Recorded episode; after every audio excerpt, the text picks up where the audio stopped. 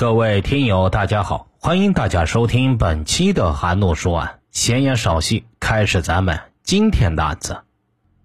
兵团农六师红旗农场二分厂五连的职工李德福，一夜失去了相交二十年的邻居。二零零六年二月十七日，正悠闲地看着电视的李德福，回头看了看挂在墙上的钟表，指针正指向晚上的九点五十分。忽然，他发现窗外火光闪耀，忙打开窗户往外一探，不好，刘丰明家着火了！电视都未来得及关，李德福边喊边出了门。着火的是刘丰明家2005年11月底才盖好的砖房，整座房屋呈四方形，房间一个连着一个，房子外边还盖有院墙。房子盖好后没有装修，刘丰明一家就搬了进去。李德福好生奇怪。怎么会突然发生火灾？来不及多想，他赶紧找水灭火。刘丰明家很快围满了前来救火的群众，但是帮着救火的人却没注意到，他们救火时，房屋的主人并没有现身。在大家的奋力扑救下，火很快就灭了，所幸房屋没有被烧毁。这时，众人才想起寻找屋主刘丰明和池清林夫妇。他们寻找厨房时，就有一个五连的职工进去又跳了出来。大家一看，顿时吓呆了。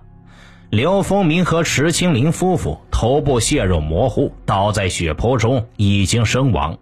池清林被刚刚扑灭的大火烧得面目全非。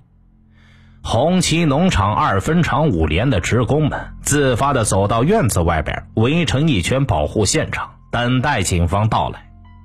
这个时候，有个人极为忐忑不安，他就是凶手。他还未来得及逃脱，此刻他正躲在刘丰明家的储藏室里，紧张地注视着外边发生的一切。被抓获后，他交代，当时他听到自己急速的心跳声，感觉自己的末日即将来临。由于屋子都是相连的，他从储藏室里蹑手蹑脚地溜进了屋主的卧室。他不知道，他的举动已经落入赶来的民警眼中。他拿起房中的电话，刚按下一个号码，民警就冲了进来。这时，他格外想念自己的孩子，他感到很遗憾。本想嘱托家人照看孩子的电话，还未来得及拨出去。这个人就是刘丰明夫妇结交的干亲家王殿林。遇害时，刘凤明四十三岁，池清林四十岁。他们膝下有一双儿女，女儿十六岁，儿子十四岁。王殿林三十八岁，官夫。官夫的意思就是无妻或者丧妻的男人。他的儿子在内地打工，而他带着两个女儿一起生活，一个十五岁，一个十三岁。两家的渊源得从二零零五年说起。王殿林和王妻是从河南来到兵团农六市红旗农场二分厂五连的。靠卖菜和收购废品为生。二零零二年，王殿林从河南柘城把两个上学的女儿接到新疆一起生活，一家人勉强度日。二零零五年五月上旬，由于废品价格下跌，家庭生活一天不如一天。王殿林的妻子受不了打击，自杀身亡，家里就靠着王殿林独自支撑着。王殿林给连队职工的印象是爱笑、能侃、会说、见面熟。王殿林经常骑着三轮车在五连走家串户，上门送菜，有时买主还可以从他那赊账。由于王殿林热情周到，职工都喜欢买他的菜，很多人都成了他的老顾客。池清林就是其中之一。池清林性格内向，不太愿意和人打交道，人勤快，并且勤俭持家。她的丈夫刘丰明老实本分，两人就这么平平淡淡的过了近二十年。刘丰明的小舅子说：“家里家外的活儿，刘丰明都是抢着干，对池清林也格外疼爱。周围的邻居都说，这对夫妇老实巴交，口碑较好。两人省吃俭用，手头渐渐有了积蓄，就开始盖砖房。刘丰明去地里务农，池清林就在家给盖房子的人做饭。他的菜几乎都是从王殿林手中买的。”一开始，池清林在王殿林那里赊了几次账，王殿林不但没有追要菜款，还继续供菜。池清林对王殿林有了好印象，两人渐渐熟悉起来。得知王殿林一个人带着两个孩子过得挺不容易，善良的池清林就常帮王殿林洗衣服。通过池清林，刘丰明和王殿林也熟识了，两家还经常走动。随着交往的深入，再加上两家都有儿女，于是刘丰明和王殿林结成了干亲家，两家的关系甚好。对此，五连职工是有目共睹的。二零零六年一月二十八日，在刘丰明夫妇的邀请下，王殿林带着两个女儿来到池青林家过春节。王殿林和女儿一直住到大年初二才走。期间，邻居们还听见欢声笑语不时从这家传出。随着王殿林对警方的交代，这才让事情的真相渐渐明朗。但是，这只是王殿林一人的口供，没有任何证据。警方正对此展开进一步的调查。王殿林交代，自从妻子过世后，看到别人夫妻恩爱，他心里很不是滋味。随着和池青林交往的深入，善良的池青林常常让王殿林回味许久。王殿林觉得自己也该有个完整的家。在这之后，王殿林就对有夫之妇的池青林起了邪念，一有机会他就主动接触池青林，常常买些礼物送给他。并天南地北的海吹自己曾经的经历，甚至时不时还制造一些浪漫，这让四十出头的池青林仿佛回到了少女时代。近二十年的婚姻让他失去了激情，能说会道的王殿林正好可以弥补这一切。有一天，两人情不自禁地越过了雷池，这一天两人都难以忘怀。出轨让池青林既内疚又害怕。他好几次想和王殿林中断这种关系，王殿林都不答应，甚至加倍给予池青林关爱。王殿林说，之后他又和池清林有过性接触，并且给池清林购置了衣物和鞋子。池清林和王殿林默默维持着这种关系。王殿林说，春节期间他住到了池清林家。由于天天和池清林接触，他对池清林暧昧的眼神让刘丰明有了察觉。王殿林只好离开池清林的家。二月十四日，王殿林给池青林买了一双鞋，算是送给他的情人节的礼物。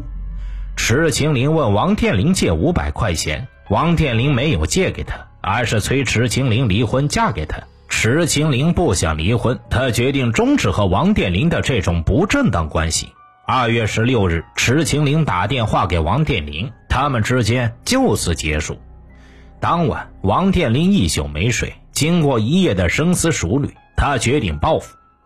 二月十七日一大早，他给女儿做了最后一顿早餐，看着两个女儿吃得津津有味，他有点不舍得女儿。但想想池青林，他又很是不甘心。在这之后，他给两个女儿写了一封信：“丫头们，你们要好好照顾自己，让姑妈从老家过来和你们一起生活。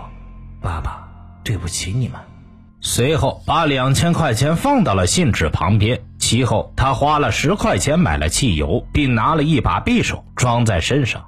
对于王殿林交代的这段感情，池清林的邻居们都说没有听说过。他们反映，池清林是个本分人，不太可能做出这些事。池清林的姐夫说，妹妹和妹夫也有争吵，但是感情很稳定。